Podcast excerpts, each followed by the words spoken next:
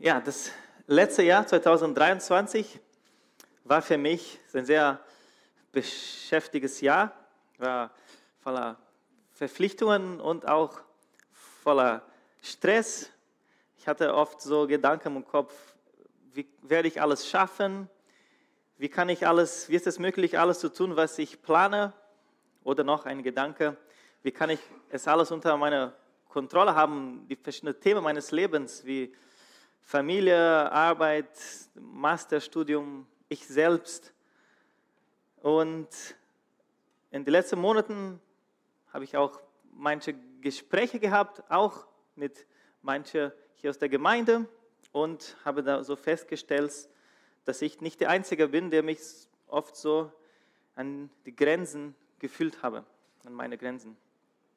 Und ich habe die Predigt von letzter Woche bei Livestream gehört von Connie, fand ich interessant, einen Satz, sie, sie sagte, äh, wir leben in einer Burnout-Gesellschaft. Und dieser Gedanke so, wo jeder, wo es scheint, dass jeder mehr tun will, als er kann, oder dass jeder den eigenen Herr über sein Leben oder über seine Situation sein möchte. Und als ich darüber nachdachte, meine, mein Leben, Leben anderer Menschen in meiner Nähe, hat Gott mich zu einer Person in der Bibel ge geführt. Und eine Person, die zu mit ähnlicher Herausforderung konfrontiert wurde, wie ich und vielleicht auch wie du. Und diese Person ist Hauptthema für die Predigt heute und auch für das ganze Monat Februar. Das heißt, den nächsten Sonntag werden wir auch über den Prophet Elia predigen und die Predigt hören. Deshalb, wenn du schon einen, einen, einen Eindruck bekommen möchtest für die nächsten Predigten, findest du seine Geschichte, wenn du das schon lesen möchtest, erster König Kapitel siebzehn bis zweiter König Kapitel zwei.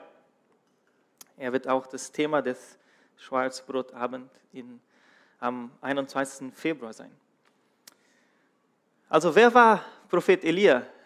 Die Bibel gibt uns nicht so viele Details über sein Leben, über seine Vergangenheit, über seinen Hintergrund. Seine Geschichte fängt so an. Ich lese das erste Vers, in dem er, er, er, in dem seine Geschichte anfängt, in erster Könige siebzehn, eins. Der Prophet Elia aus Tischbe in Gilead sagte eines Tages zu König Ahab: Ich schwöre bei dem Herr, dem Gott Israels, dem ich diene, es wird in den nächsten Jahren weder Regen noch Tau geben, bis ich es sage. Was für ein kühner Satz. Es wird nicht mehr Regen, bis ich es sage. Und was geschah? Am nächsten Tag regnet es nicht. An dem Tag danach auch nicht. Die nächste Woche regnet es auch nicht. Und im nächsten Monat ist weiter alles trocken. Und irgendwann merken alle, ja, dieser Mann war, ist echt ein Prophet Gottes. Es scheint, dass Elia die Kontrolle hat in seinen Händen über das Wetter. Es scheint, dass er die Macht hat. Es scheint, dass er die Situation so hat, wie er sich wünscht. Wäre das vielleicht, dass wir, wir auch für unser Leben wünschen, die Kontrolle zu haben. Ich sage, es wird regnen. Und es regnet. Ich sage, es soll nicht mehr regnen, und es regnet nicht mehr. Und ich könnte das anwenden in mein Leben. Ich sage für die Kinder, komm mal her, und sie kommen. Räum dein, dein Zimmer auf, und sie gehen sofort, ohne sich zu beschweren. Oder kann jemand in seiner Arbeit das anwenden? Heute werde ich den besten Verkauf des Jahres machen. Und der nächste Kunde, der kommt, will einfach alles kaufen. Oder was noch wunderbar wäre, ich sage, ab heute fängt Sommer an, und der Sommer scheint früher zu kommen. Das, aber das ist eigentlich alles nur eine Illusion. Die Wahrheit ist, wir haben, wir haben nicht die Kontrolle über, nicht mal über unser Leben. Und das ist eine Erkenntnis, die Elia bald auch macht. Das lesen wir gleich in den nächsten Verse. Aber vorher, warum hat Elia überhaupt sowas gesagt? Er geht zu König und sagt sowas, dass es nicht mehr regnen wird, bis er wieder sagt. Also Israel hatte zu dieser Zeit einen König namens Ahab. Und dieser König, um einen einen politischen Bündnis mit einem anderen Reich zu machen, heiratet er eine Prinzessin aus einem anderen Königreich. Aber das wird schlecht für Israel, denn diese Königin Israel jetzt, die Isebel, sie bringt die Anbetung von ihren Göttern mit nach Israel. Und Ahab und Jezebel wollen jetzt, dass das, Israel, dass das Volk Israel die, die, ihre Götter anbetet, also Baal und Asherah, und den Gott Israel nicht mehr erwähnt wird, also Yahweh. Und die Pläne von dem König und der Königin beginnen in Israel zu greifen. Es gibt immer mehr Baal-Anbeter und immer weniger Yahweh-Anbeter. Die wenigen, die noch treu bleiben, sie werden von den Staat auch bedroht und verfolgt und belastet. Auch der König und die Königin denken, die Situation unter Kontrolle zu haben. Aber gleich merken sie, dass es nicht der Fall ist, denn ihre Götter können nicht entscheiden, ob es regnet oder nicht. Können eigentlich nichts entscheiden. Und wenn ich Elia, wenn wir dieses Vers von Elia sehen, merke ich, dass wie Elia anders ist im Vergleich mit anderen Propheten aus der Bibel. Wenn wir die großen Propheten nehmen, Jesaja, Jeremia zum Beispiel, es gibt einen großen Unterschied. Denn die Geschichte von Elia fängt so an, denn, indem er zum König geht und sagt, es wird nicht mehr regnen. Es wird uns nicht erwähnt, ob Gott ihm das gesagt hat. Elia, geh zum König und sage dies und das. Es könnte gut sein, aber wenn es der Fall ist, sagt uns die Bibel das nicht. Im Fall von, von Jesaja zum Beispiel, es fängt so an, indem Gott zu ihm sagt, Jesaja, geh nach Israel und sollst dies und das prophezeien. Bei, bei Jeremia ist es genauso. Gott bittet Jeremia um etwas und die beiden protestieren sogar. Ne? Jesaja sagt, ich kann nicht Gott, ich, ich habe unreine Lippen. Und, und Jeremia sagt, ich kann nicht Gott, ich bin noch zu jung. Und andere Propheten der Bibel ist das auch so. Aber bei Elia scheint es, dass Gott braucht nicht direkt ihm das bitten. Er weiß schon in seinem Geist, er muss gegen diese Ungerechtigkeit handeln. Er sieht eine Not und will sofort etwas tun. Ich liebe seine, seine Haltung, diese Unkonformität, dieses quasi so eine heilige Wut. Es kann nicht so bleiben, wie es ist. Die Welt muss, kann nicht so bleiben, wie es ist. Ich muss etwas tun. Sehr mutig, sehr kühn, und ich denke, das ist Teil seiner Persönlichkeit, die Persönlichkeit, die Gott ihm, ihm gegeben hat. So gibt es auch heute unter uns Menschen, die wurden sein, so wie Elia und Jeremia, die sagen, ja, ich muss warten, bis Gott mir das mit drei Zeichen bestätigt, ob das genau sein Wille ist, ob ich das tue. Ich werde mich nicht bewegen, bevor ich das ganz, ganz hundert Prozent bestätigt habe. Und andere sind so wie Elia, wissen einfach, er muss etwas tun und das kann nicht so bleiben und gehen sofort. Aber was passiert danach, zeigt, wer wirklich die, alles unter seiner Kontrolle hat. Ich lese jetzt in Vers zwei, zwei bis vier. Da kam das Wort des Herrn zu, zu ihm, zu Elia. Geh weg von hier und wende dich nach Osten und verbirg dich am Bach Krit, der zum Jordan fließt. Und du sollst aus dem Bach trinken. Und ich, sagt der Herr, ich habe den Raben geboten, dass sie dich dort versorgen sollen. Also nachdem Elia eine unglaubliche Situation erlebt, in der es scheint, dass er sogar die Kontrolle über das Wetter hat, in der er die Macht hat, kommt Gott und fordert Elia auf, sich zu verstecken. Er soll zu einem Bach gehen und, und Gott sagt, ich werde die Rabe empfohlen, dich zu versorgen. Also wer kontrolliert die Natur? Gott. Wer kontrolliert die Vögel? Gott. Wer entscheidet, ob es regnet oder nicht? Gott. Und wer hat die Zukunft in seinen Händen? Gott. Elia bleibt dort versteckt, denn jetzt will der König und die Königin ihn töten. Und nach einer Zeit, bis der Fluss austrocknet. Denn wenn es nicht mehr regnet, bald gibt es auch kein Wasser mehr im Fluss. Und der nächste Schritt wird wieder von Gott bestimmt. Gott befiehlt Elia, sich in einem anderen Land zu verstecken. Er soll jetzt in Sidon sich verstecken. Gerade dem Land, woher die Königin Isebel kommt.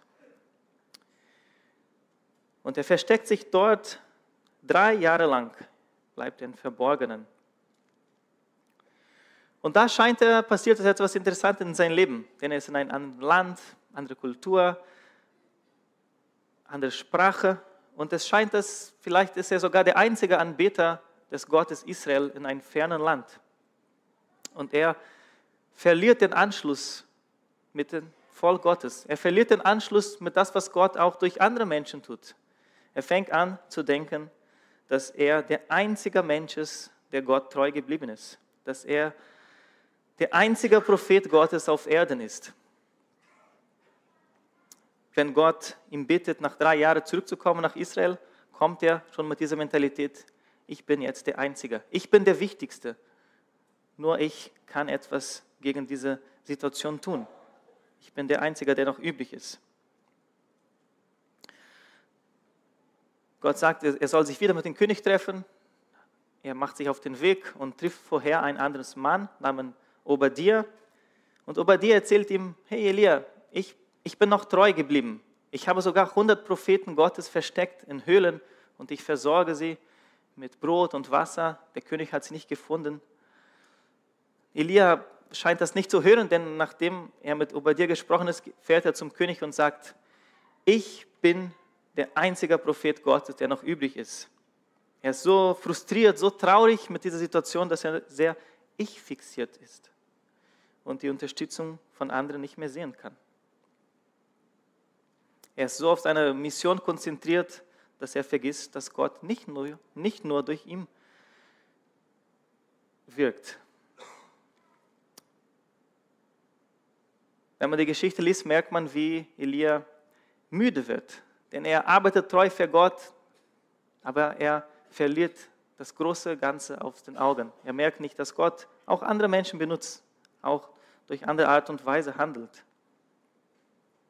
Er hat das Gefühl, er kann nicht aufhören, denn wenn er aufhört, wen noch kann Gott benutzen?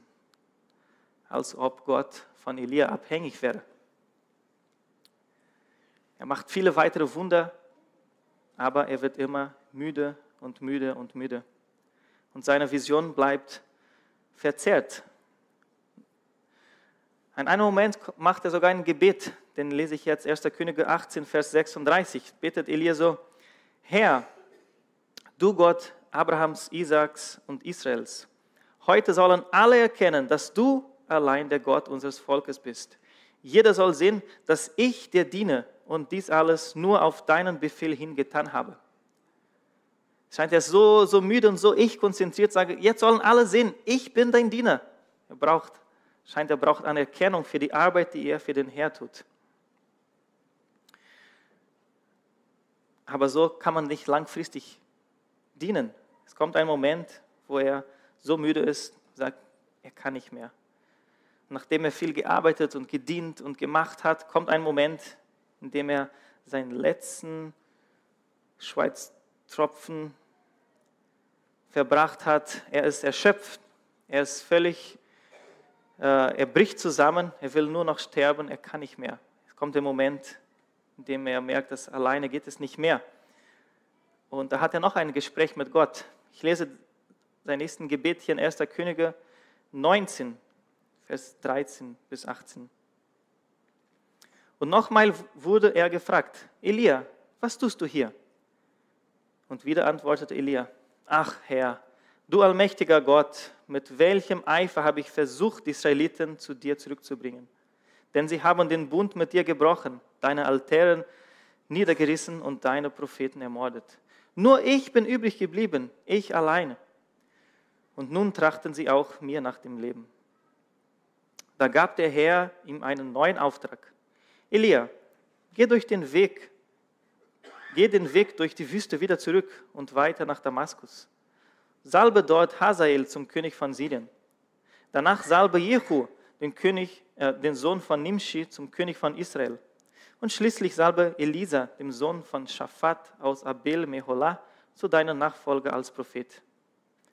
Aber Elia, du sollst wissen, siebentausend Menschen in Israel lasse ich am Leben, alle, die nicht vor dem Götzen Baal auf die Knie gefallen sind und seine Statue nicht geküsst haben. Also es kommt dieser Moment, wo er alleine so lange getan hat, indem er sagt, ich kann nicht mehr, ich bin so müde, ich will jetzt, ich habe genug, ich habe alle meine Kraft gebraucht, ich arbeite wie verrückt, ich werde nicht anerkannt, Schluss, geht nicht mehr. Da merke ich, der versucht, alles, die, das Leben und alles unter Kontrolle zu halten und dieses Gedanke, der Wichtigste zu sein und alles muss funktionieren, ist ermüdend, ist sehr, sehr ermüdend. Die Wahrheit ist, dass wir das Leben nicht unter unserer Kontrolle haben. Es ist Gott, der alles unter Kontrolle hat und er kümmert sich um uns. Ich finde diese Antwort von Gott im letzten Vers, den ich gerade gelesen habe, sehr interessant. Es ist, als ob Gott sagen würde, hast du genug? Okay, ich habe einen letzten Auftrag für dich. Salbe diese und diese und diese, sie werden das weitermachen, was du nicht willst. Und Elia, damit du weißt, es gibt siebentausend Menschen, die noch treu sind. Du bist nicht der Einzige. Hör auf mit diesem Selbstmitleid.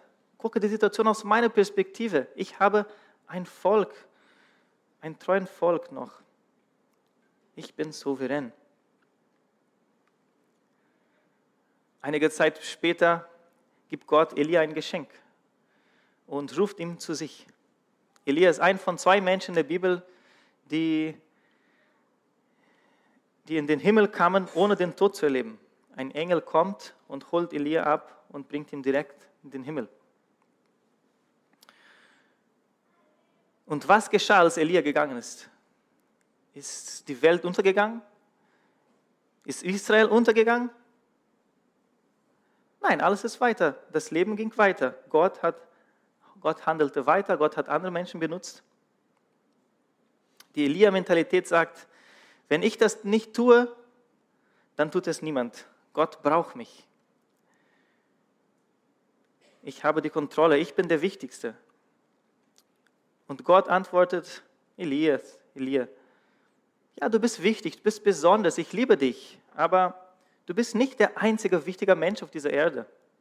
Ich bin souverän, ich habe alles unter meiner Kontrolle.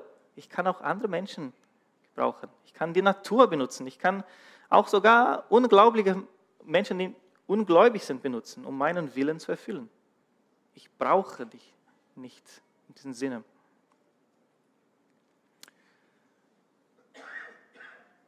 Ich denke, in unserem Leben haben wir auch so viele Momente, in denen wir darüber nachdenken, ich habe alles im Griff, ich habe das alles unter Kontrolle. Und das Leben des Elia ist für mich eine Einladung, unsere Hände zu öffnen und Gott die Kontrolle zu überlassen. Die Wahrheit ist, dass er souverän ist und dass er alles im Griff hat. Der Versuch, das Leben in eigene Hände zu halten, ist eine schwere Last, für die wir nicht geschaffen wurden. Ich finde das interessant, seine Geschichte, wenn man das ganze Geschichte liest, wie, wie oft er sagt, dass er der Einzige ist, der noch treu ist. Diese Mentalität, dass Gott ihn braucht, ist, ist ungesund, ist eigentlich eine Lüge. Gott kann jeder gebrauchen, den er will, sogar die Natur, sogar Menschen, die andere Götter anbeten oder nicht mal gläubig sind. Da haben wir genug Geschichten in der Bibel, die das beweisen. Und zum Schluss möchte ich hier euch mit drei Ideen geben.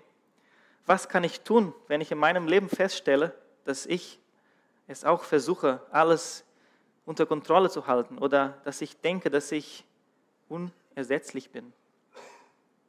Als erstes heißt es anerkennen, dass Gott souverän ist. Es ist Gott, der die Schöpfung kontrolliert. Gott ist allmächtig und allgütig zugleich. Gott ist es, der die Zukunft in seiner Hände hat. Gott ist es, der meine Zukunft bestimmen wird. Als zweites anerkennen, dass er mir die Freiheit gegeben hat zu wählen. zu entscheiden. In der Geschichte von Elia sehen wir Menschen, die gute Entscheidungen getroffen haben und Menschen, die schlechte Entscheidungen getroffen haben. Es gibt Elia, der sich entschied, treu zu bleiben, auch in einer Gesellschaft, in der die große Mehrheit sich von Gott abwandte.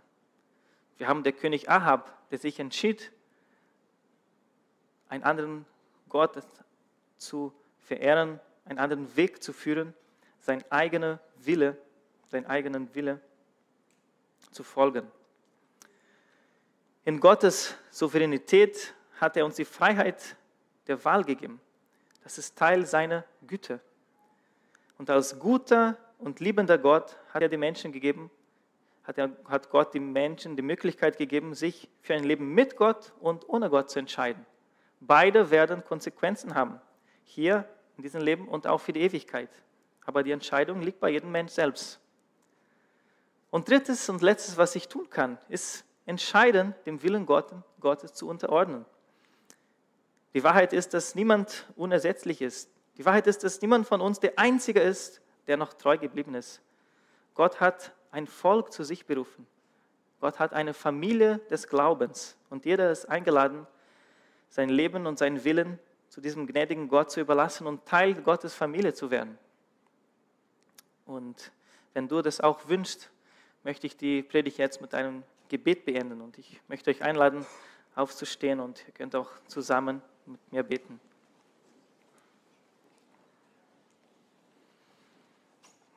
Gott, ich danke dir für dein Wort und für die Geschichte von Elia. Gott, ich erkenne, dass ich es nicht alleine schaffe. Ich kann weder mein Gott oder meine, mein, mein Leben oder meine Zukunft kontrollieren. Ich danke Gott, dass du dich um mich kümmerst. Und ich möchte dir mein Leben anvertrauen. Ich brauche dich. Im Namen Jesus. Amen.